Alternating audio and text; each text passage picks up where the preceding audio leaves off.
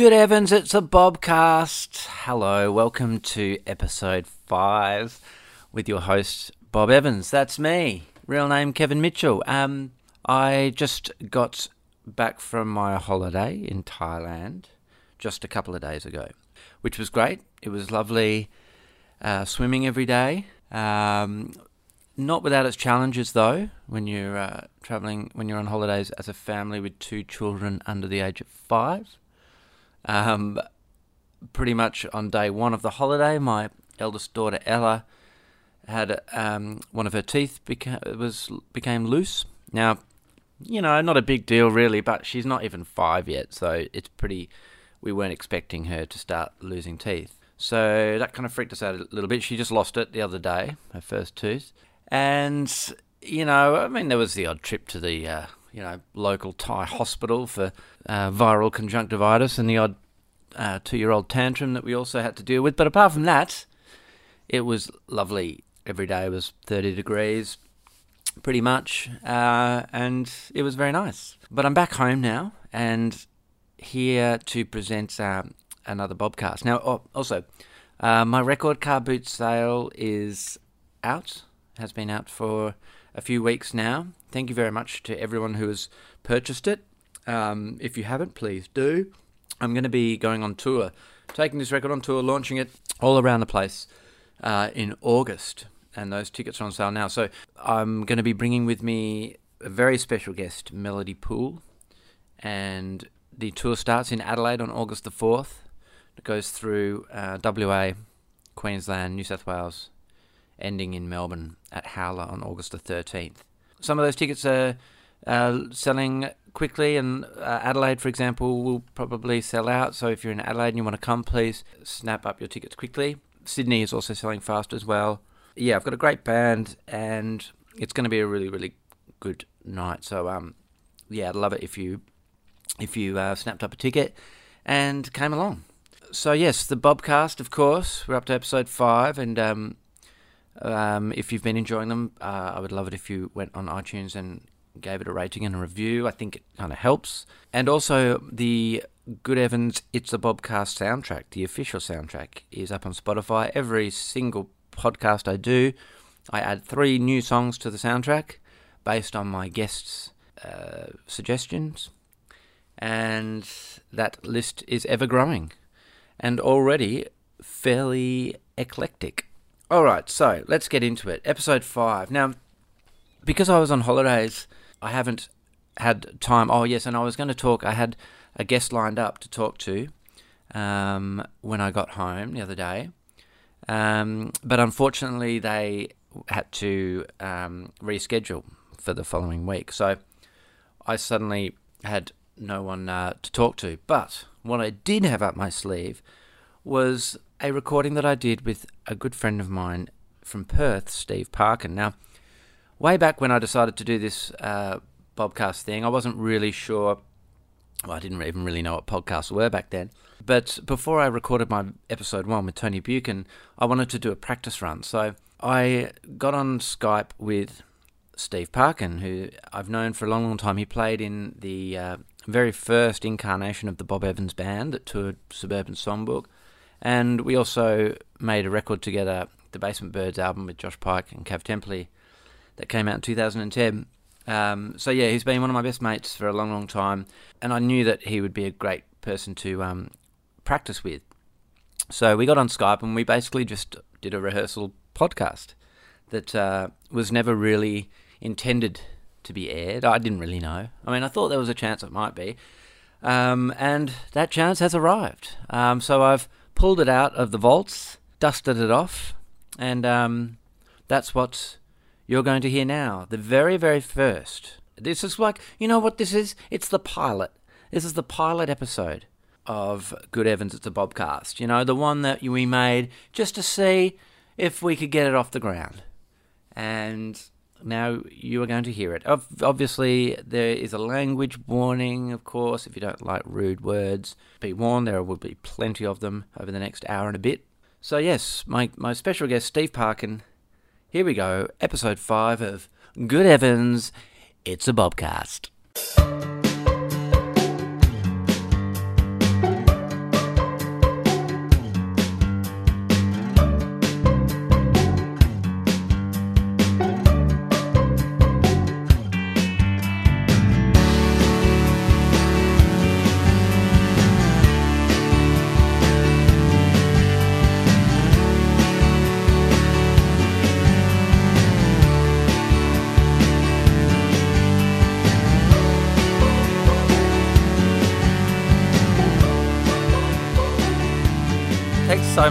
This, Steve.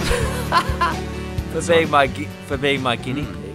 I mean, I guess the sort of purpose of uh, you know the purpose of this is a ironing out all my sort of technical issues, and b just figuring out if I can actually just maintain a conversation with someone for you know Yeah. 30, 30 minutes to 45 minutes. Now, you know, obviously, with someone like you, I, I feel pretty confident that I can because, you know, we've known each other for a long time. Are, are we recording now? We are, yes. Yeah. yes. Okay. Great. Great. Um, Is this going out But- live now?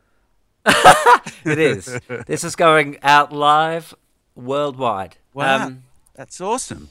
I know. It's A the- couple of old guys, a couple of old guys like us, just you Well, the maybe- technology. I think it's that's incredible that we've managed to achieve that. one, one a little bit older than the other. Okay. That's, that's I mean, I, I'm still, I'm, I'm still a, I'm still a thirty something. Mm, yeah, not for long. But Not uh, for much longer.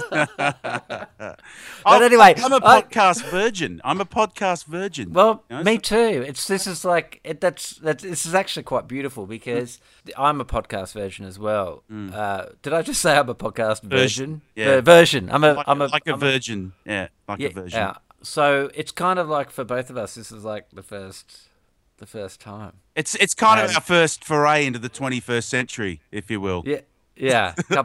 Just a couple of old guys, one slightly older than the other, Yep, chewing the fat.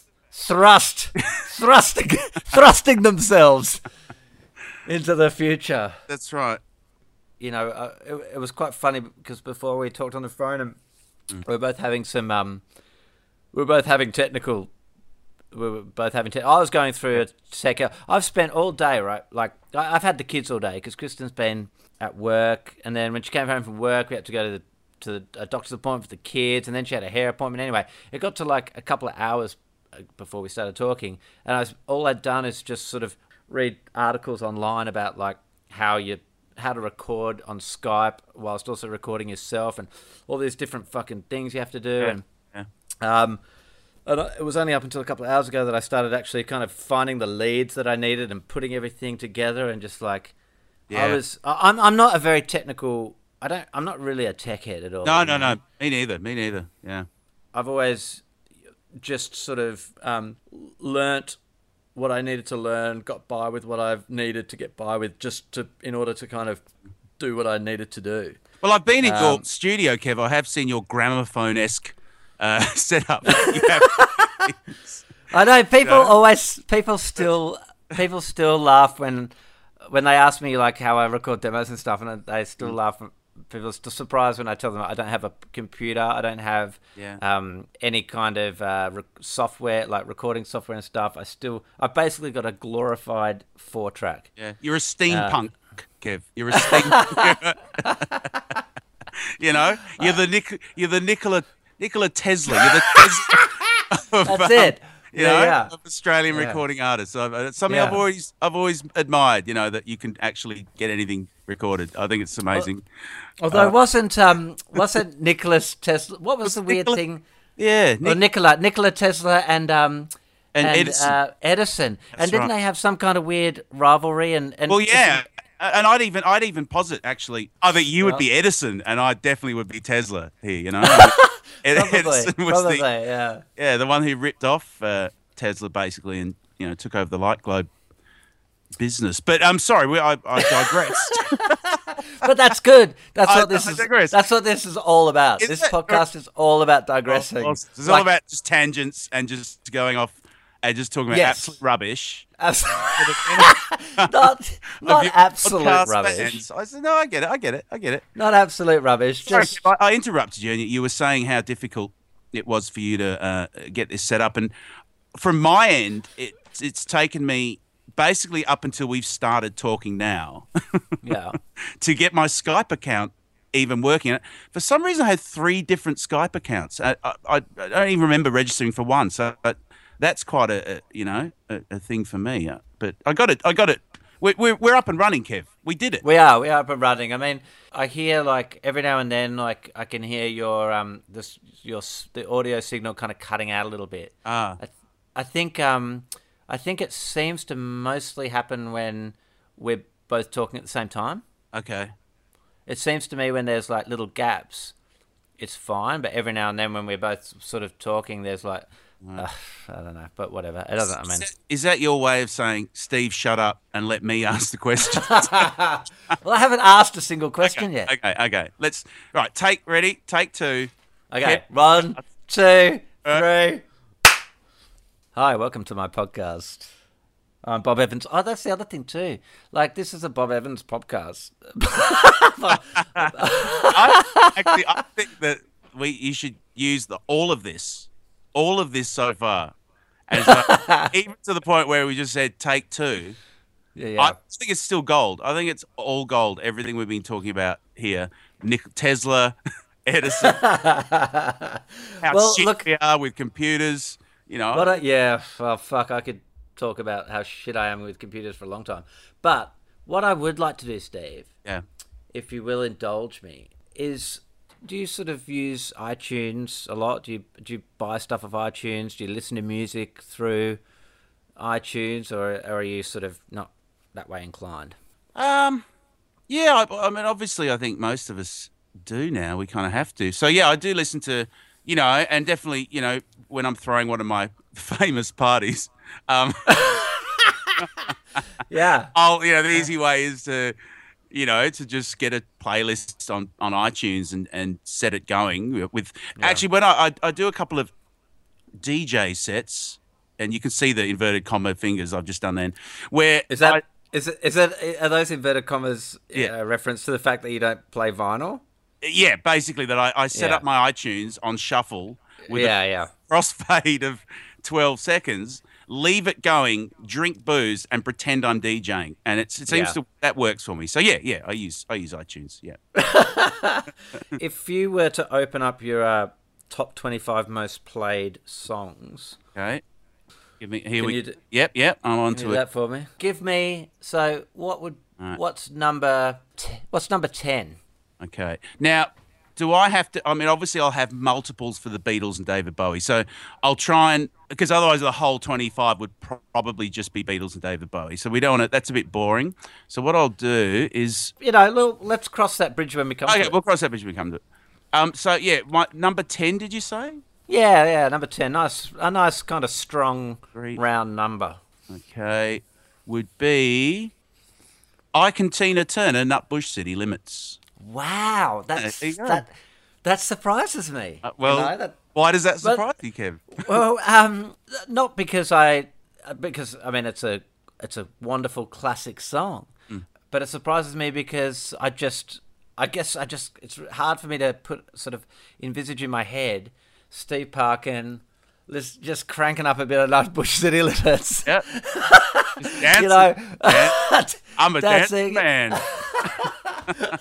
Is that the kind of uh, environment in which you would crank up a bit of Nutbush? Or? Well, that's prob it's probably you know due to my inverted commas DJ sets inverted commas, but um, I mean it's, it's a classic. It's a classic song, man. It's a classic track. The sound is is just like timeless, and so it's kind of that. There would be in my Saturday night, you know, like party iTunes shuffle sets for sure. Yeah. Do you know? do you know what it's about? Um, I think it's about driving to Nutbush City. I don't know, hotel, motel. Um, I, I would assume. I mean, we can't ask Ike anymore. I mean, Ike's gone, but I mean, maybe if we sat Tina down and said, uh, you know, what's it about? Um, she she might be able to tell us what you know. Is Nutbush even a city? I mean, Speaking of Tina Turner, though, um, As- as we often do, I yeah. saw as we uh, for the first time ever. I saw this thing. It came up on my Facebook feed or whatever, and um, she was at some big gala event, and it might have even been celebrating her birthday. And she's like in her seventies, right? yeah, yeah. Yeah. I think in her seventies. She would have to. At, at, at least, at least. They introduced Tina Turner. She comes striding down the aisles of. It's in a theatre kind of arrangement, and she comes striding down the aisles like just. She looks fucking amazing. Yeah. She looks so fucking good. It's insane that. She's a whole lot of woman. She's a whole lot of woman, Tina. That's for sure. and she jumps up on stage, and Yeah. you know, there's a band on stage, and she kicks into a song. And honestly, it's like going back in time. She's exactly the same as she was years ago. It's fucking incredible. But what I love about that, I mean, she's this is someone who has been, you know, a consummate performer since like, you know, the mid '60s or early '60s. I mean, they, there are certain people like your Tina Turner and uh, you know your David Bowie or whatever that that just, I think they just kind of, basically they're stars. That's, all you can. Yeah. You know, there's a certain attitude and a certain, um, you know, just their voice and their their. You know, they're, they're just timeless, you know. And as soon as Yeah. they walk onto a stage, some people can just walk onto a stage and immediately they've got pretty much the whole audience in their the palm of their hand. And I think Tina Yeah. would definitely be. Um, and you know, I was a big fan of Tina's work in uh, Mad Max Three Beyond Thunderdome as well. I thought her act, I thought her acting chops, you know, next to Mel Gibson were very good. Uh, And you know, I think Yeah. she, I think she owned the screen as much as uh, you know she owns the stage. But um, Well, I uh, mean, think about uh, for a, for a lot of people, sort of our our generation. Obviously, we're slightly different generations because you're a few years older than me. But Yeah, yeah. Um, not, but, too, um, not too many years older, Kev. but I mean, Mad Max is one of my first kind of memories of it. Yeah, Like, me that Was too. almost like I didn't think I really. I mean, I, I probably w- would have known a few songs, Mm. but I think the Mad Max movie was it was kind of like my introduction in a way because I would have that was in the eighties, right? Yeah, I think me too. Yeah.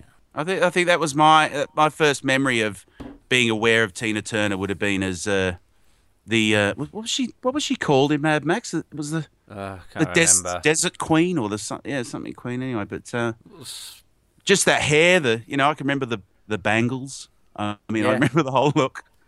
yeah, oh, yeah. she cut an imposing she cut an imposing figure. You know, as a She did. post-apocalyptic soul singer. You know, I thought Yeah. uh, she did very well. Have you seen the latest, the new Mad Max? I did. I did. I, What's and- it like? I really liked it. I basically, I mean, Mad Max was, you know, when you think about it, it it's a car chase movie. You know, it's like goes Yeah. back to like you know the Steve McQueen movies, the, '70s, and you know, it was a that was a whole genre of film that we forget, Yeah. like in the the '60s, '70s, the car chase movie. You know, Yeah. and so um, you know, it was a really good car chase film, and I, I spoke to my mum. Because my mum, mum, for some reason, my mum went to see Mad Max. Oh, how did I you, really what was don't- that? Was there some kind of mix-up in I, the... I have no idea why. a mix-up? Why a mix-up at the why- ticketing booth. Yeah, yeah. Oh no, I know what happened. I know what happened. She like she decided for the first time. It's like oh, I'm gonna order a movie ticket online. Yeah, that's gonna probably. and of course, she hated it, you know. And, and I remember having this. De- I had this debate with my mum, and I was like, "Mum, it's a car chase movie. Like you got to." and uh, even some of my other friends who, you know, um, apart from my mum, that, that didn't really like it. And I think, you know, it, I mean, come on, it was like look at the first Mad Max films. You know, the Road Warrior, the second one, which I still think is the best in the franchise. Um, you know, it's this, it's escapist fun. You know, it's kind of Yeah. the whole point is like these crazy looking cars, you know, going over jumps and yeah, I, I thought it was But great. isn't isn't there like because I haven't seen the movie obviously, and um, but I remember seeing like stills of like one of the characters is like a guy Mm. playing guitar with like a massive bracket amplifiers. yeah. But oh, there's like- a lot. There's a lot of there's a lot of post-apocalyptic guitar going on. You know, that kind of. It, it reminds me of you Lost Boys. You know, I, one of my favorite. Oh yeah, yeah. is the guy playing the saxophone. the greased up muscle guy playing saxophone with this massive mullet. yeah. And, you know, it's a, it's a stirring image, you know. That. so yeah, there's a lot of that. There's a lot of that. How did they power Mad up? Max. But I mean, you uh, know, I, I love it. I love a good car show. yeah, yeah, yeah, and a, and a good you know post-apocalyptic. No of, Tina uh, Turner. There was no, you know. I mean, they could have used a Beyonce or a, you know, a, like update. Ah, fuck! That that. would have been awesome. awesome. Yeah, That Beyonce- been fucking yeah, great. a post-apocalyptic Beyonce. You know, just just rocking it on the back of some kind of jalopy. You know, going over a jump. you know, we, we should have been consulted on this shit. You know, we should have been. Fuck! Yeah, That would have been perfect. yeah, yeah. Oh my god! I like I if Beyonce had have been like you know a kind of Tina Turner type character in this, I, I would have seen it probably multiple times. I'm I'm actually drifting off just imagining it right now. Okay, off. back. We better. Come, I'm going. I'm off into my own little uh, little world there. Thinking of um, post-apocalyptic Beyonce. Oh, fuck yeah. Um, I'm I'm interested to know because I mean I, I've known you for you know, we've known each other for a long time. Probably sort of got to know each other pretty well. I don't know, ten years ago when you when we started touring and stuff together. Yeah. Um, uh, fill me in on your sort of path of discovery of when it comes to music. Like you know, you're little Stevie Parkin. Yeah. You know, let's well, let's take take me back there. Take me back to little Stevie Parkin. And it, you know, where did you live? What music was uh, were, were you exposed to when you were, you know, what are your first kind of memories of exposure to music, and and and, and when was the point that you like got the fucking bug? Yeah, right. Um, well, can we? Can you do one of those like those tinkly, like, Yeah. going back into going back into the you know the annals of you know give me one of those diddle diddle diddle kind of sounds. Like a tree, yeah, like one Yeah, of yeah. bell, like a bell tree. Yeah. That's what you need. well, we got yeah. going back into the uh, the past. The Steve Parkin, the music man, the legend, the song and dance man. Okay, so going back, let's go back in time. That was That's- lovely. that's that was lovely. Thanks, Kev. I suppose my first, I kind of had an interesting upbringing because both my parents were, you know, definitely loved music, I guess. And going back to, Yep. I suppose probably when I was like five or six. I mean, going back to, my, I mean, my memory's a bit shady for obvious reasons, being a, you know, being your friend for ten years. But um, but yeah, I mean, well, my mum was mum was very much, you know, there was a lot of records in our household. There, music was always being played, and I think from my my mum was always into, you know, like disco and uh, ABBA, and you know, um, you know that kind of probably more that kind of side of things. Whereas my dad was very much, you know, Pink Yeah. Floyd and Led Zeppelin and you know Black Sabbath, and so I I had that Wow, dual yeah, right. kind of influence of you know of you know poppy kind of girl, you know girly music, and my dad's kind of you know riff music. But I suppose one well, I've got two early memories. I, I remember being about oh, let's see, 1980. I must have been about six, maybe six or seven, and I can remember my dad walking me to school, probably walking me somewhere, and with a friend of his, and and they were talking about. You know, my God, I can't believe John Lennon's dead, and I can't believe you know that. that. And I remember kind of piping up and saying, "Who's John Lennon?" And Dad said, um, "He was a Beatle."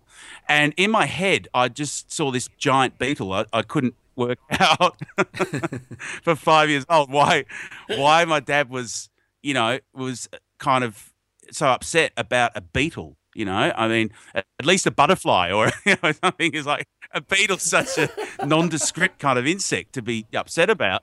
So, when, so later on, I think that stuck with me the rest of that day, or stu must have stuck with me that week. And when I was at home, kind of, Dad, mm. you know, Dad, what's what's the Beatle? You know, what's happened to the Beatle, kind of thing. And and then Dad putting on the Beatles, you know, and I can remember, you know, Yellow Sub, obviously the you know the the Beatles songs that kids really connect with, and you know, Abbey Road and Yellow Totally, Submarine. yeah. I think. think I just fell in love with the Beatles probably from the age of yeah like five or six was Did when you were when you were at primary school, did you have those um, music books that um, you know they always? Yeah. oh, I remember them really well. Like they were like they had this weird sort of um, uh, cartoony kind of uh, illustration thing with them, and they uh, but it was lots of like kind of modern music, and there were these books that were at school that you used to learn in music class. Stuff. yeah yeah I Like, know I think they had yeah. they had names like was like let's have music like the the animation oh sorry that not the animation the um the illustrations were almost reminiscent of you know those commercials where um not you know life those life Yeah, yeah, commercials yeah. with Norm the fat guy sitting on the couch the illustrations looked a bit like Yeah, that I, I yeah, I remember. See, I, I grew up in uh, in England. I was in the UK, but we definitely had.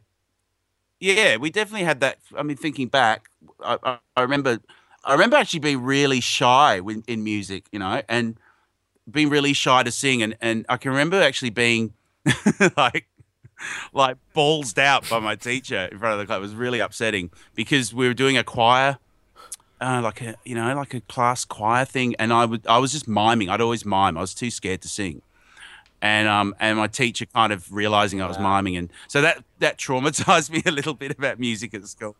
It took me until probably about sixteen before I could actually sing, you know, publicly. But um, yeah, yeah. wow But uh, yeah, I remember. Yeah, so I I actually didn't really enjoy music at school. I, I found it really. I was a painfully shy kid, you know. So it um, and I think I was a bit I was a bit chubby as a kid too. I was, I was a little chubby weirdo, you know. I was I was just oh, painfully shy at school. I, I couldn't.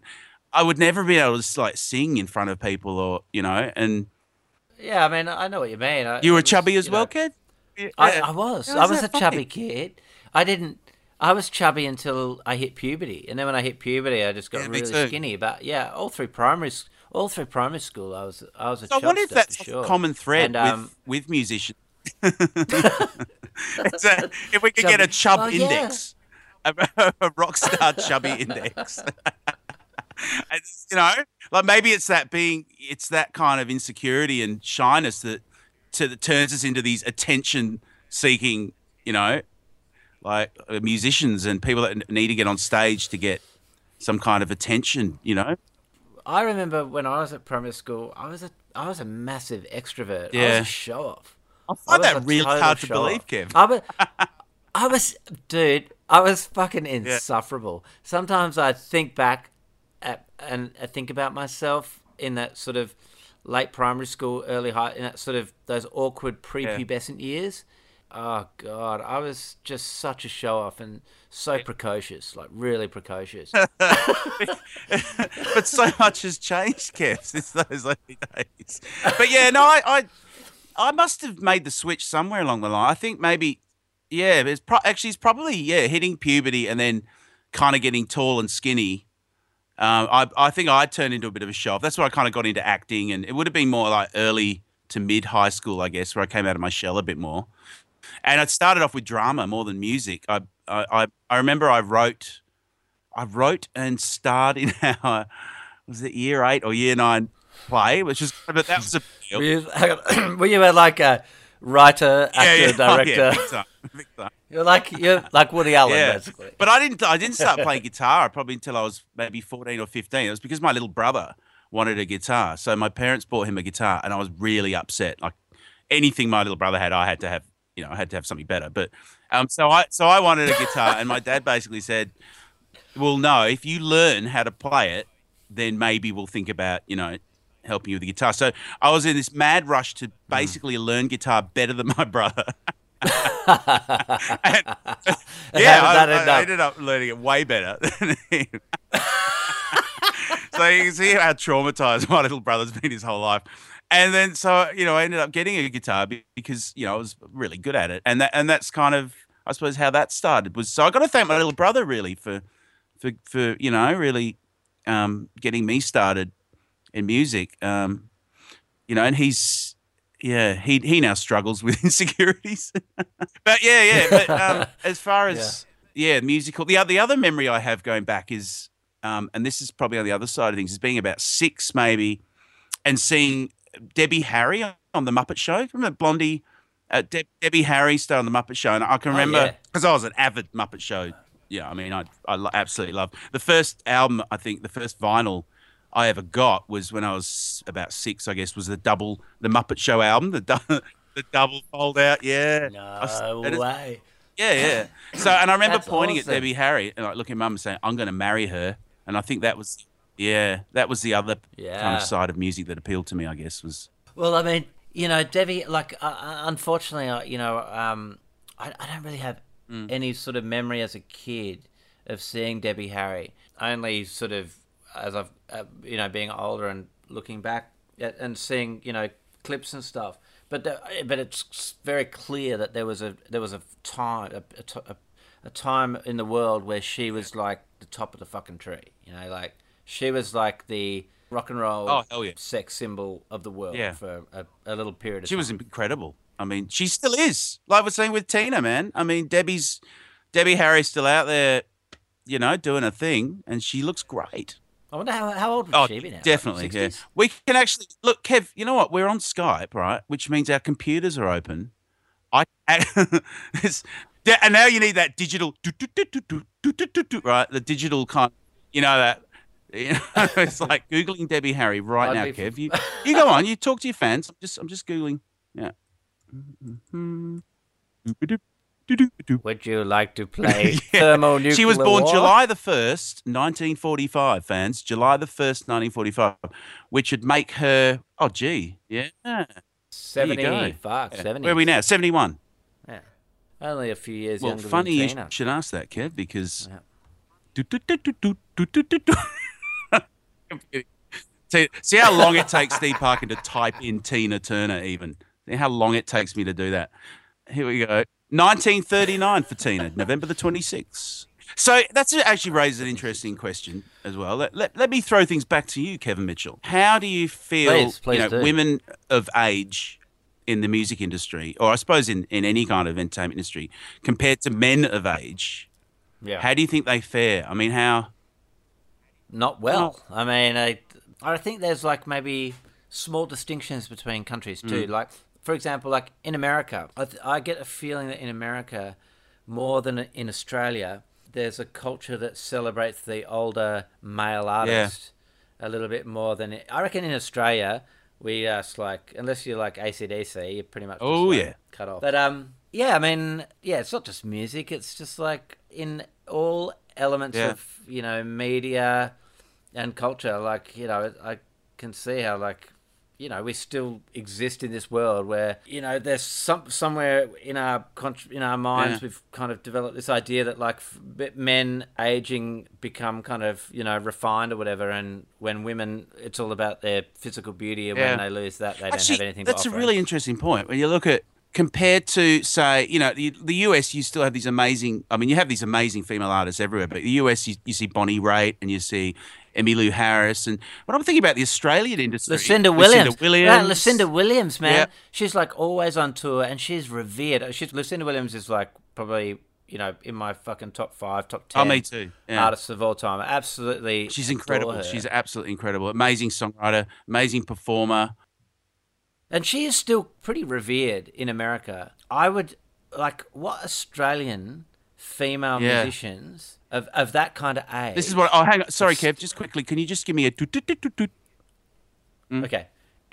And Lucinda Williams was born January the 26th, 1953.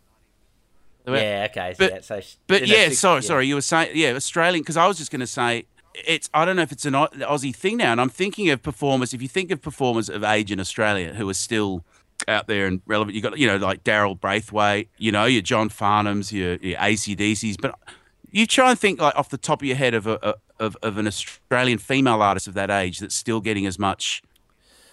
Someone that I think of as someone like Renee, Renee Geyer. I was just thinking but- of Renee Geyer. you know like she's but but even then you know um she doesn't have uh, the same kind of wide commercial acceptance uh, and awareness perhaps that you know other that ma- men of a similar age group and six and level of success have you know I, Yeah. but, but she's one that springs to mind but yeah you're struggling i mean to people like tina arena and kylie minogue are still too Well, young they're, yeah, yeah. they're I still guess they're, they're not quite at that. I mean, we're, we're talking about like 60 to 70 year old yeah, yeah. artists. No, that But like I just I think Australia has a really because and and I think it feeds into this thing of like Australia being being a young country that has never developed its own culture, Mm. you know, and so it's very hard for us to celebrate older artists Yeah. because.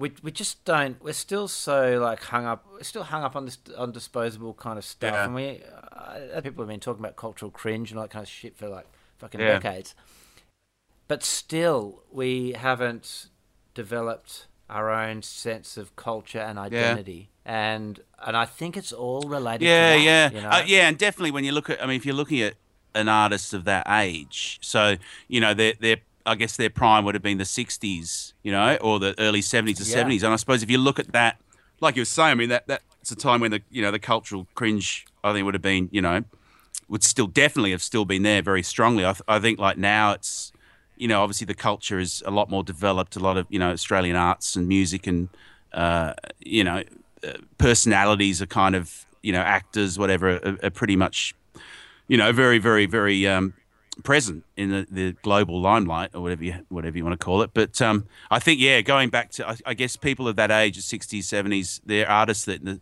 I suppose in the sixties would have been defined.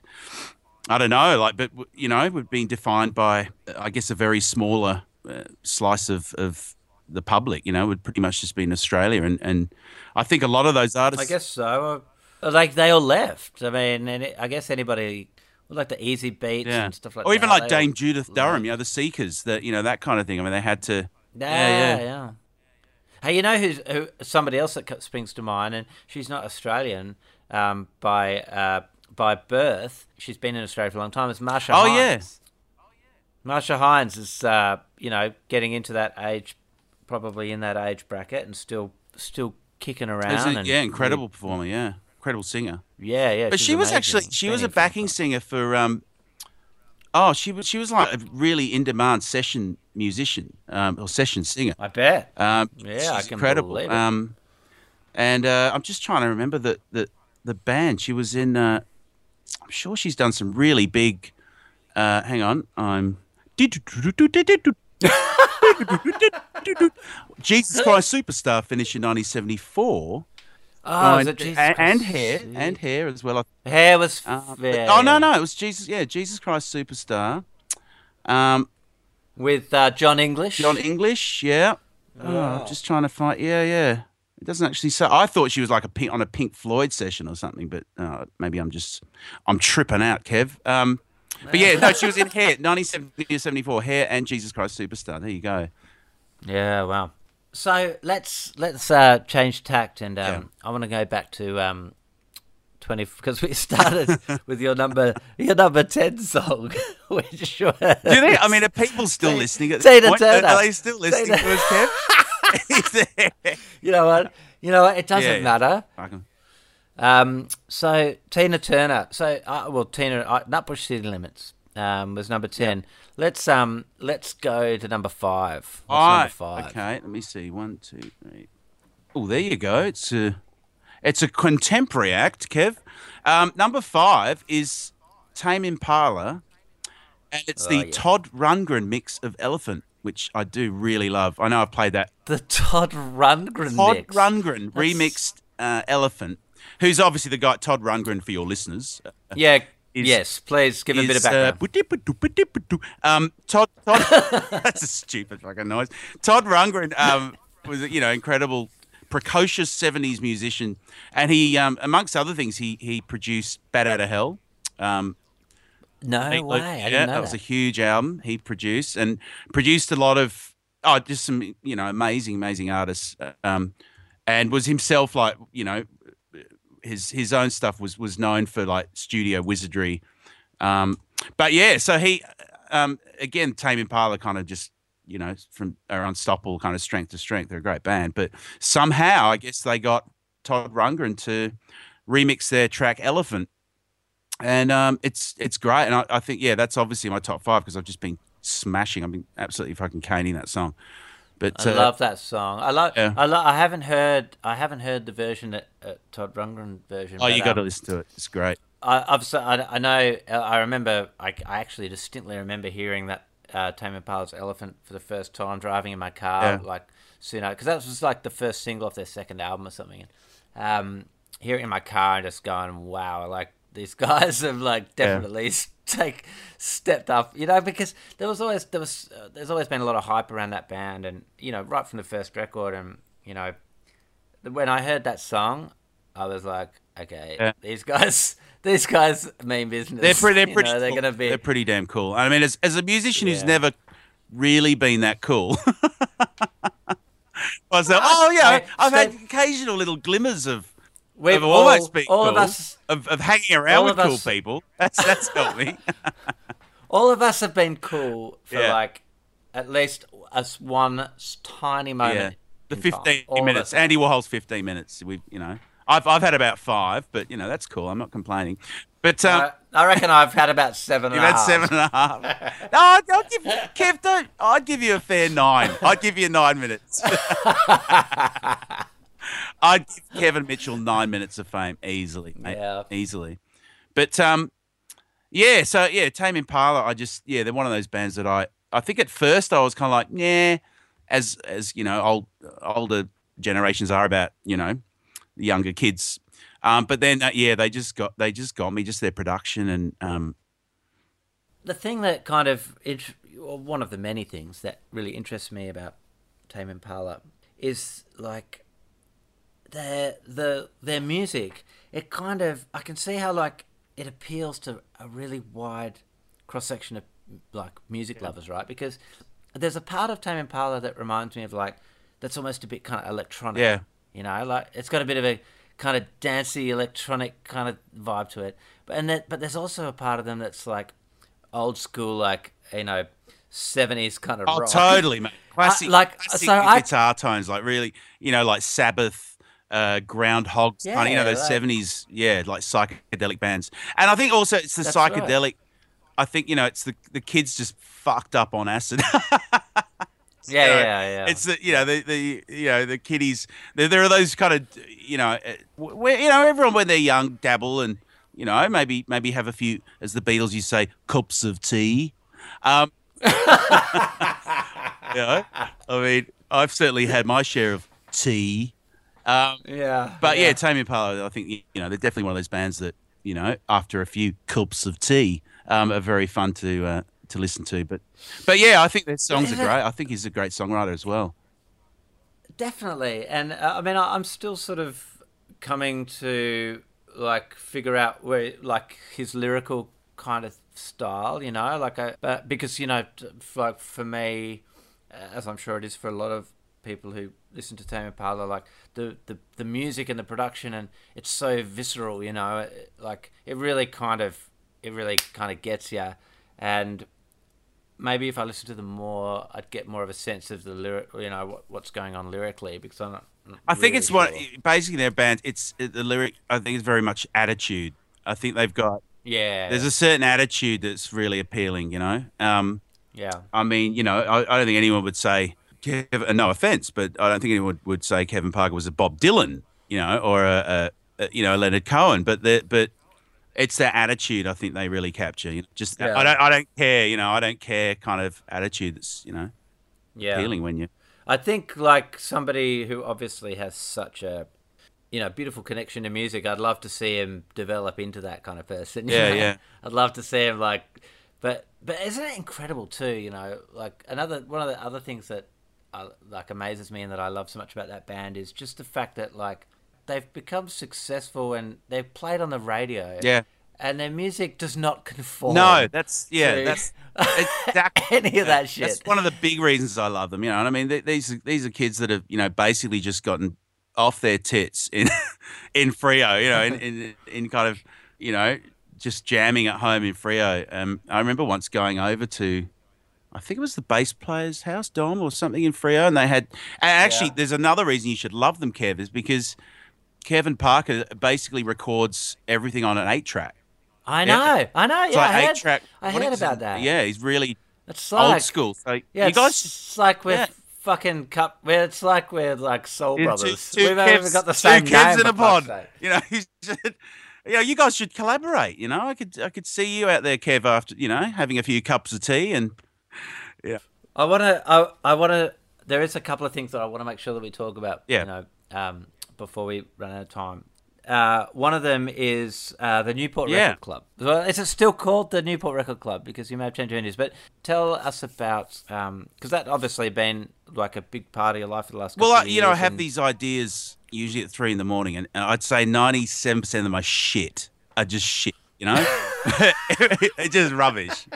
But every now and then, I, you know, I have an idea that you know, very rarely that's kind of uh, that kind of works. But um, yeah, I was when I was in over in Melbourne, I was working um, at Pure Pop Records in St Kilda, and we had a thing going on there um, that, that Dave Stevens started. Unfortunately, Pure Pop's uh, no longer there at the moment, but um, um, called Classic Albums, and we'd have these like it was like a little courtyard. Uh, uh, you know, any listeners from Melbourne, that I'm sure they've been to Pure Pop know it's a, like a little courtyard out the back.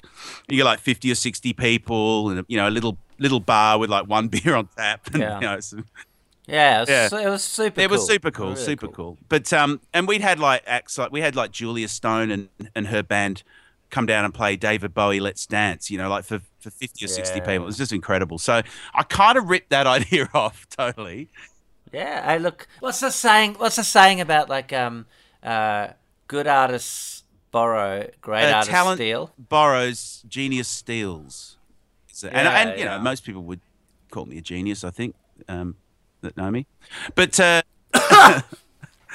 anyway, anyway, um, but yeah, it's um, yeah. So basically, it's it's getting bands like members of like original bands. It's here in Fremantle, it's Newport Hotel in Fremantle, um, which is a great room. I've always loved the room. Um, you know, yeah, I'm sure our bands used to play there, you know, back in the day. But um, I think actually, you know what? Sorry to Hmm. interrupt, but um, I believe that the very first time I ever saw you Hmm. was at the fucking Newport when you were in Vinyl. no way. Were Um, you even allowed to get into pubs at that? At that no, I, I saw you. Well, I mean, we, I, I'm imagining that I was probably there because we were, Jebs were probably playing as well. Yeah. But I remember Vinyl playing Newport, and I remember you were wearing like a, you had a big yeah, yeah. afro. I had hair then. It was really scary. Yeah, you had a massive, big, curly ginger afro, and I think you like you had like a brown leather jacket. You kind of looked like one of the like a, I can't remember his name, but one of the characters out of Dazed Yeah. and Confused, or, or or like um or out of that TV show that kind of rips it off. You know, that Ashton Kutcher's in. Yeah. What was that one? You know, we're all Yeah, it's that that seventies show. That's That seventies show, yeah.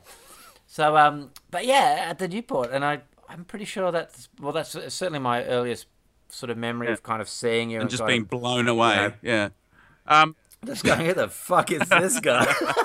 well, we were, you know, I was never, I was always a bit, a few steps out of whack, you know, like we, uh, the bands I was in, like the, you know, Vinyl. There was another band, Autopilot, and afterwards. We were doing like '60s and '70s sounding, you know, things. I was very much a, you know, '60s '70s fan, and so you know, doing these kind of you know Beatley harmonies and. And it was right at the time when everyone else wanted to be Sonic Youth, so it, it was like Totally. we're That's right, totally that's out of whack. And then, like, a, obviously, like a few years later, the, the Sleepy Jacksons and the Jets, you know, kind of Something happened in the 2000s. Yeah, yeah. Where like the the Beatles resurgence came, but yeah, in the 90s, I, I can distinctly Oh. remember as a kind of you know teenager hearing Mm. bands that were doing like kind of 60s Beatlesy things and kind of thinking, oh, this is like really uncool. oh, definitely, definitely. As I was saying before, and then like so, you know, a few years later, I was doing the same yeah, thing. yeah, yeah, that's right. So ahead of my time, obviously, but um, you know, I think yes, it's funny. Like some people say, oh, you know, I wish I'd been born like earlier. Like I wish I'd been born in the '60s or something. With me, it was like I wish I'd started five years later. Yeah, yeah. Yeah, if I'd started five Yeah. years later, I mean, you know, who knows? But yeah, anyway, so the, the record club, it's like members from different uh, original bands, and I, I know we've had Chris Daymond from from your band, from Jebediah, and Yeah. Stu MacLeod from Eskimo Joe, and some really good James Baker, and um, you know, some amazing musicians, Will Stoker, and they basically come together and play, you know, their favorite album uh, live. Like, what makes a classic album? Like, uh, you know, does anybody ever come to you and say, "We want to do this record," and you're like, uh, "Is it classic? Is it not classic? I don't know." Like, what's the criteria? Well, I, I, th- I reckon actually there's a really interesting way to do it, I, and I think a classic album to me is when if you if you mention the album to someone and they in, can instantly picture the the cover. Like if you can instantly picture the cover of an album. Hmm, Do, interesting. do you know what I mean? I mean, to me, it's, it's that kind of thing. Yeah. You could you can immediately picture the cover and you know what the first song is on the album. I mean, to me, that's like a you know maybe a definition, but I I think it's it's really hard to program something like that because I mean I don't tell musicians what to do either. I mean the whole point is that musicians come to me with you know their favorite album. I wouldn't force anyone to play anything. I mean, but um, you do get some odd like like I'd love to see I'd love to see Captain Beefheart shiny beast bat chain puller, but it would uh, Ah, probably yeah, be like yeah. me and maybe one other person from Fremantle in the room. so there's that awkward decision I've got to make. You know, I've never been a promoter. I'm a musician. You know, I, I still don't know what the hell I'm doing, what the fuck I'm doing doing this stuff. Um, everyone kind of laughs because the ticket price is really low. Yeah, right. really okay, well, undersold talk- myself on like- the ticket price. I give the bands like a stupid amount of money off the tickets, apparently. So I, you know, I, I don't really know what I'm doing, but uh, I've got to be like one of those crappy promoters in a way that, you know, now I'm like, oh, well, certain albums bring lots of people, and certain Yeah, albums won't. You know, and I, and I've put on a few of my favorite albums like Supergrass, In It for the Money, and I put on some Yeah, yeah. some like Lou Reed, um, which have you know pretty much stiffed. I have to say. That's the only way. well, what's Yeah, tell me I'm what's what have What have been the highlights? Well, for Tell me, me the, the real There, there's you know one of my highlights. I mean, all the bands have been amazing, but um, um, well, I tell you something that's that's coming up that's going to be a highlight is uh, I don't know if you're aware of a soul singer from WA called Odette Mercy. I've heard She's fantastic. yeah. She's really, really good. And she's uh, this season going to be doing with the 13 piece band, I think, with horns. They're doing James Brown live at Olymp. Hell yeah! Oh, so you know, just this amazing. She's an incredible female soul singer. Um, just smashing out James Brown. I'm a little bit excited for that one. But um, yeah, we've had some awesome. We've had like uh, one of the guys, Jono uh, Stockman from Carnival, and Andy Lawson, Yeah. who's a great local musician, and um, Dave Parkin, who's a great producer and local musician. I feel like I'm plugging this like it's some kind of ad. I think No, but no, most you- of you them uh, plugs the. Um, but, but yeah, it's like to me, like the greatest thing is is that it's not true. I get I get a, a lot of angry angry correspondence from tribute bands that are very annoyed at me, Right. you know, for not booking them. But it's the whole point is it's like it's a guilty way for us original musicians to get away with playing covers, and Well, I was gonna. Well, that leads me to another question that I was going to ask you about this spe- specifically. You've been doing it for a couple of years now, and it's been really successful. You know, a bunch of records have been played in full. You know, heaps of people have walked, come through the doors. As an observer, what what what does it make you kind of think about? Like, you know, is it a simple thing like we're never going to be able to see this for real, so we're going to see the next best thing, or is there like a I nostalgia? think I think it's both, man. It's a it's all those things, you know. It's um, yeah, it's definitely the nostalgia. I mean, you know, we had uh, some great artists doing Fleetwood Mac Rumors, which is you know one of the biggest selling Oh, records of all yeah. time, and and which probably actually kicked off the whole thing for us. Really, uh, it was the first one that Yeah, well, what a great record to yeah, yeah. And we had like yeah. Timothy Nelson and a, a, a great WA artist called Lucy Peach, um, and some some really good musicians that did that. And and it was really funny. You know, there were there were like from basically from 18, 19 year olds, you know, to whom maybe it's like an ironic. it's an ironic album. Like I love Fleetwood. Really? I love Fleetwood Mac. Well, I actually no. I think oh, they're genuine fans. You know, like they're, and then up to like six. Because I reckon something happened, and Yeah. this could just be my own personal experience, but I I got a sense that something happened somewhere in the in the last sort of like again out of the as we emerged out of the nineties and got into the two thousands, that Fleetwood Yeah. Mac suddenly like started to get cool again, particularly that Yeah. album Rumors. Oh, huge. because the production is so. Well, you had, I think, one of the bands going back, oh, probably just going back 10 years, I guess, or into the noise with Midlake. Midlake were one of those bands Yeah. that name checked Fleetwood Mac, you know, um, bands like Fruit Bats, and, you know, there are a lot of kind of those like American indie bands going into the noughties that, you know, would name check Yeah, it as being a great album. And it is an awesome, it is an amazing album, you know, it's, they're just Yeah. killer songs, killer production. But um, and we had you know like 65, 70 year olds that would never have come down, would never go to a nightclub, never come into Wow. Fremantle and go to a you know a, a venue. Uh, no offense to the Newport, but you know would never come into a venue like that. And they were like, and the great thing was they were you know they loved it, and obviously and the band were amazing. You know they performed it really well. And I, so I had these people kind of, excuse me, who's the young lady singing? And it was kind of, you know, it's Lucy Peach. Like, Does she have a CD? And which was great. Yeah, uh, for the yeah. local, and and these are people of that age, of our vintage up, are probably the only people that would actually buy a physical, you know, would CD yeah. Or, bu- or go out and buy something like that. You know, so it's, I think that's been a cool thing. You know, with with those different generations that you say, there's a nostalgia for the record. But yeah, it's just really cool seeing those albums played live. You know, um, The other, but like also, there seems to be a shift in like, I imagine in my head that a few years ago, the idea of original artists, like songwriters, original bands, playing covers was kind of like, it was kind of off oh, limits. totally, you know? totally. I mean, I, Whereas, whereas now there doesn't seem to be a sense of that. I mean, I know, it's, you know, so much has changed, Mm. but that that to me seems like one significant thing that has changed, where it's kind of. Well, I feel okay I feel now. like going back to you know when we were when our bands were kind of starting out in the in the in the nineties, like mid to late nineties, there was definitely that vibe of you know if you played covers, that was it. You you were just you were just a piece of shit. Yeah, it was like you weren't authentic. weren't it was authentic, like you were you were Yeah.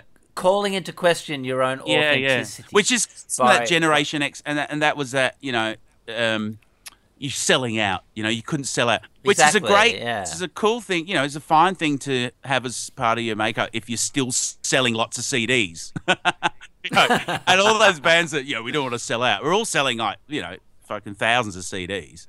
But once Yeah. once everyone stopped making music, stopped making money from yeah, yeah. you know, it's almost like you kind of got to make an income from whatever, from any way you can, you know. And, and there's a real sense of that. I know there's a sense of that over here, and I, and I think while I was in Melbourne, I was getting a bit of that too. That you know, obviously, you can get paid uh, probably a lot more money, kind of turning up and playing some covers at a at a you know at a pub at a bistro than necessarily you get you know being like the first band on a cover you know original band kind of set and and you know I think there's that there's that and even as far as the selling out thing goes with with uh, advertising or or you know selling songs to TV ads or whatever I mean Yeah. there's not so much that cringe anymore because bands, No. bands No one fucking just- gives a fuck. yeah they just fucking want to get the money any way they can so they can make Yeah, no one cares. you know, they can make it. I You know, know. I mean, I would totally sell out. I would, I would sell pretty much sell a song to fairly pretty much anyone other than like say a, a neo-Nazi group or you know some kind of uh, you know whaling maybe to a whaling uh, company in Japan. I probably wouldn't sell a song to them. Yeah, There are a yeah. couple of things that I I would draw the line, but other than that, I mean tampon ads. I mean, you know. Uh, Oh, yeah. For toilet, I toilet mean, paper, Uh, um, you know, um, you know, hemorrhoid. I remember I'd, I'd sell an ad to anything. I remember in the nineties, like Jebet, like you know, my band Jebediah. I mean, we we wouldn't even consider Guys would never have done. selling Yeah. like like we even turned down playing on Hey Hey It's Saturday, and we almost had our first album. Well, we did. Sony actually took Slightly Odway. It, it was all scheduled for release, and we ref, refused to play on Hey Hey It's Saturday. And Denis Handlin, the head of Sony, is like best mates with Daryl Somers or whatever the fuck, and it was like it caused this big controversy, and Sony pulled our record off. the- Wow. you know, like they were going to release our record Wow. because we wouldn't play Hey Hey, and we, and we got around it by saying, look, it's we're a new band, and like when we put do our second album, we promise we'll play Hey Hey. It's just you know, but we just we were just like so terrified of not looking of be, looking uncool, Of selling out. um, of selling out exactly. I do remember you guys fortu- really- fortunately for us, by the second, by the time our second album came out, Hey Hey It's Saturday had finished, so Yeah. we, we didn't have to worry about it anymore. Yeah. But like now, like fuck yeah, like I like yeah, like you were I'd saying. go I on mean, MasterChef. You know, I would. I would go. that could be our new record club. The new idea could be called "Music is the food of life," and what it could be is like basically fans turn up um, and bring a food item of their choice. So you know, like your front row, you have someone brings a banana, someone brings a yam, you know, someone brings some. Someone brings some quinoa, you know. Someone brings some kale, you know. Whatever they bring. Fucking Quackenbush. The band have to play all, all the bands, all the songs. Like it's not an album, but it's, they all have to be food themed songs, right? So, like you know, like Banana Splits theme tune, um, Cherry by, by Yeah. Neil Diamond, and then at halftime, the band then have to cook, have to use the, the items of food that the audience has brought. And have to cook something at halftime before playing. Do you think that would go, Kev? What, what do you think that idea for a? What, what do you think? Look, I think that Because think of the sponsorship. possible. Coles, Coles, Woolworths. So we can sponsored by, you know, I- IGA. I mean, you know, um, get Audi, you want to get Audi yeah. That's where it's Don't know if they're really there with a food vibe, Kev. oh, Aldi, Aldi, yeah, Aldi. Audi. I was going to say. Oh, that is I that was no, no, no, not, yeah, Ferrari. Ferrari would sponsor. not, fucking not fucking. Audi. It's, Do they even have Aldi in Perth? it's, Do they have it's that? begun. It started. Yeah, It Yeah. has. Oh. I think. fucking everywhere over here, everywhere. Um. Okay. All right. So we've been talking for like over an Yeah. hour. So we're gonna we're gonna wrap this It's up. been lovely. And I wanna- I, I feel I want to. Yes, I, I, I appreciate so much you uh, doing this for me, and I, I want to um, I want to wrap up by um, well, uh, two things. Uh, one is finding out what your number one most played song Mm-hmm. is on your iTunes, and well, maybe let's do that first, and then I'll get to the last bit. Okay, drum roll, please. Steve Parkins' number one iTunes song. I, I thought you were about to say it's Yeah, like Steve- one of your Steve own songs. Yeah, um, it probably is. You know, it probably is. Really, maybe I'm just, but I wouldn't admit that. Um, Yeah. it's ELO "Living Thing."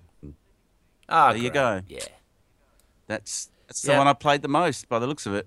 Yeah, yeah, I mean it's you know a um that's a party tune. You know, that's a that's a that's a song about celebration. Right? It, it is indeed, and it's it's uh, it's maybe not the. It's a bit embarrassing. You know, I don't know. Maybe it's not the coolest song, but I think for a 43 year old, you know, who's um, never been quite cool, I think it's a very apt song. Uh, it's an amazing song, No, amazing band, great, great production, um, incredible chord, incredible chord structure. I mean, yeah, yeah. ridiculous uh, going from an A flat to a F minor to a you know it's insane. But uh, yeah, there you go. That's my number one, Kav.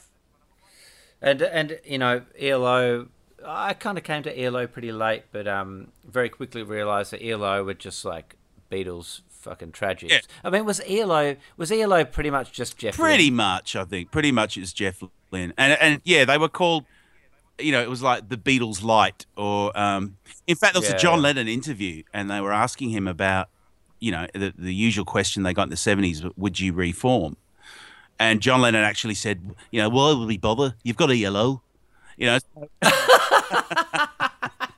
Actually, that sounded a bit more like Ringo, didn't it? Than because you know, Ring, Yeah. Ringo's real. Yeah, because Yeah. yeah, because John Lennon had a bit more. like Oh. I'm terrible at this. He he was a bit more nasal and a bit more. You got a yellow. What's what's?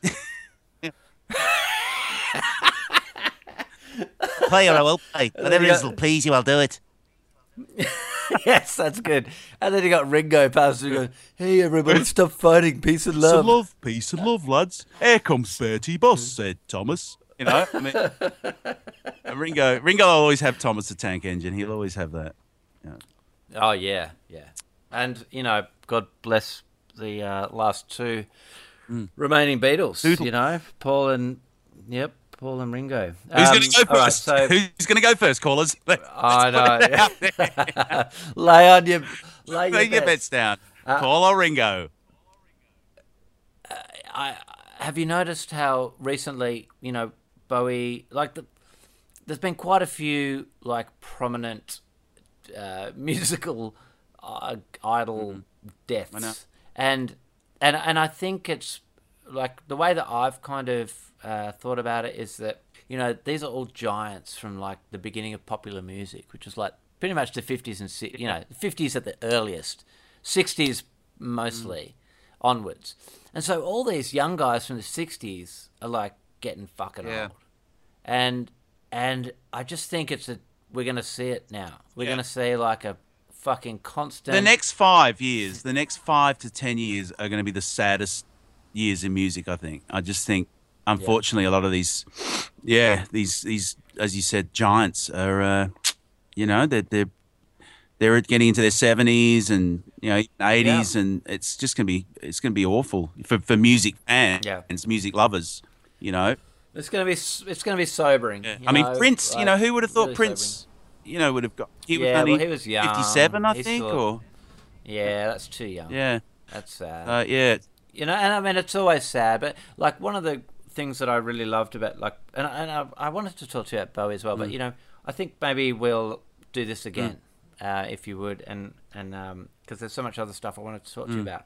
Um, I know you're a massive Bowie fan. You were the first person I thought of when I found out when I heard. Oh, I was. I Bowie. cried. I actually did cry on the, the day. I just Bowie is like, you know, pretty much my number one. I think even even above the Beatles in a way. Like, you know, I can remember. I Yeah. can going back to like we're talking. I'll, I'll be quick because obviously we we're, we're wrapping things up. Kav, we don't want to bore people too much with our with our, with our you know random tangential banter. But um, you know, Bowie, uh, he was yeah, it was just uh, what we were talking about from a kid. You know, I remember seeing mum's mum had Aladdin Sane. I remember that very vividly, and that with uh, Bowie on the cover with the lightning bolt.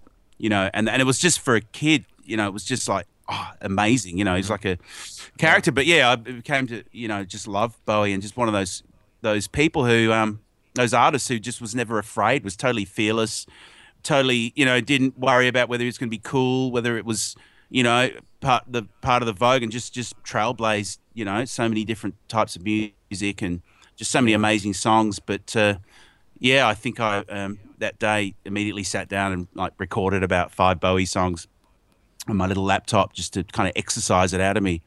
And yeah, yeah. Uh, and actually started up a SoundCloud page. There was, a, there was a, I was going to say, yeah, yeah, that. There was an awful bushfire over here in WA, um, uh, in the, a place called Waroona, and um, everyone was asking because of my record club thing, like, when's the Bowie tribute? And I mean, before his body was even cold, there were like four tribute shows announced in Perth. And I thought, well, that's yeah. what I'll do is I'll get musicians to like send in their ver- like cover versions, and we'll put them on a SoundCloud site, and and they're all free to download, but people can donate some money to this uh, bushfire appeal. So, if if your listeners are, are on their uh, their computers and they want to, uh, uh you know, Google WA loves yeah. Bo- WA loves David Bowie, you'll see some really awesome and and there's a few cheeky Eastern staters of like Davey Lane and have kind of oh, their yeah. way in. It was just like you know we're not really from WA, but you know so we got some honorary West Australians, but you know uh, uh, you know from bands like Carnivool and and you know, a whole anyway, a whole bunch of different bands. So, and I thought that was like a cooler way to pay res- your respect to actually, you know, do a, a, a bizarre version or your own version of David Bowie. I think it would have been more Bowie's thing than, you know, some kind of tri- tribute yeah. band, you know, kind of doing it. So, yeah, no, I thought it was beautiful. I kind of watched it, watched it all unfold online. I thought it was really nice. Um, all right, so I'm still waiting for a Bob Evans version of um, of the theme from Labyrinth, I think would be great. Uh, like to be honest, like I'm a, I, you know, I'm a Bowie appreciator, yeah. and uh, you know, and I, I, well, I hope. I, I live in hope. You know, the the, the site's still up. I mean, just, I, I could really hear. Um, I could really hear Bob bust out blue jean. I just met a girl called Blue Jean. I think, you know, I could really wrapping yourself, wrapping your lips around that one, Kav. You know. And the thing that I kind of want to end on, um, because you know, I think that it's kind of all the stuff that we talked about and all the things that I wanted to talk about that we mm. didn't. Mm. It all kind of, kind of, it all kind of comes to comes to this. Like, I suppose I think about for myself. Like, I think about um, how getting into music was such a powerful uh, way of it, it, kind of turned me into the person that I am in so many ways. It affected the way that I saw the world. It um, it introduced me to uh, people who then kind of changed my way of looking at yeah. things. It really shaped my worldview. I mean, it's quite incredible that um, that the music that you discover, certainly in your formative years, but hopefully that is an ongoing thing, how it can actually change your, uh, you know, your mind, change your brain. Yeah change how you see the world, change how you think about yeah. things, change your direction in yeah. life. You know, and give you, cause you, to make give you an decisions. identity. You know, help help you get an identity. That, uh, exactly, which is which is what it's which exactly which is like kind of like the end end goal in a way.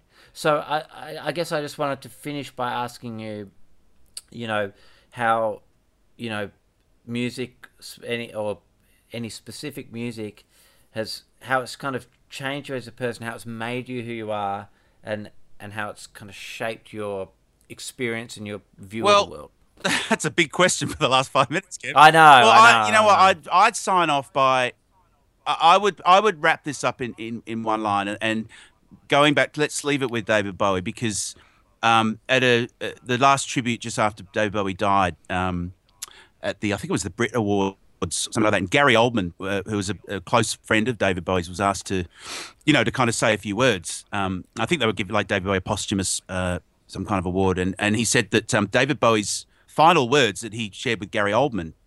Um, in an email he sent to Gary Oldman was, "Music has been my doorway of perception and the house that I live in," and I think that's mm. a really cool way to look at it. Yeah. It's the house that you live in, and it's I know it's been the house that I live in. Um, just kind of obsessed over. And, and um, you know, it's certainly, uh, you know, I've, I've been diagnosed recently with, well, in the last few years with, with, you know, bipolar disorder and had my own kind of struggles with mental health issues and, and what have you, which um, I'm quite cool with talking about. Um, and in fact, there's a great website just before we go called uh, Music Feedback, who with a lot of musicians sharing their their um, their uh, experiences. But um, definitely for me, it's you know, music has got me through some pretty rough rough times. Um, and yeah, it's Yeah. the house that I live in. It's something that you can always come back to. It's a real home. And uh, yeah, I guess that's what it's been for me. You know, it's my homie. Well, Steve Parkin, I thank you so much for uh, doing this for me. Um, Popping- I, your I really hope Popping your cherry, Kav. I hope that people get to hear it. And you know what? If they don't, we'll fucking do it again because uh, you know, talking to you for like eighty minutes Whoa. is like Well, it's like they've the- turned off by now, mate. That's it. They're gone. No. It's, it's just talking to you for eighty minutes is a fucking pleasure. It's like the easiest thing in the world. Thanks so much, buddy. no worries.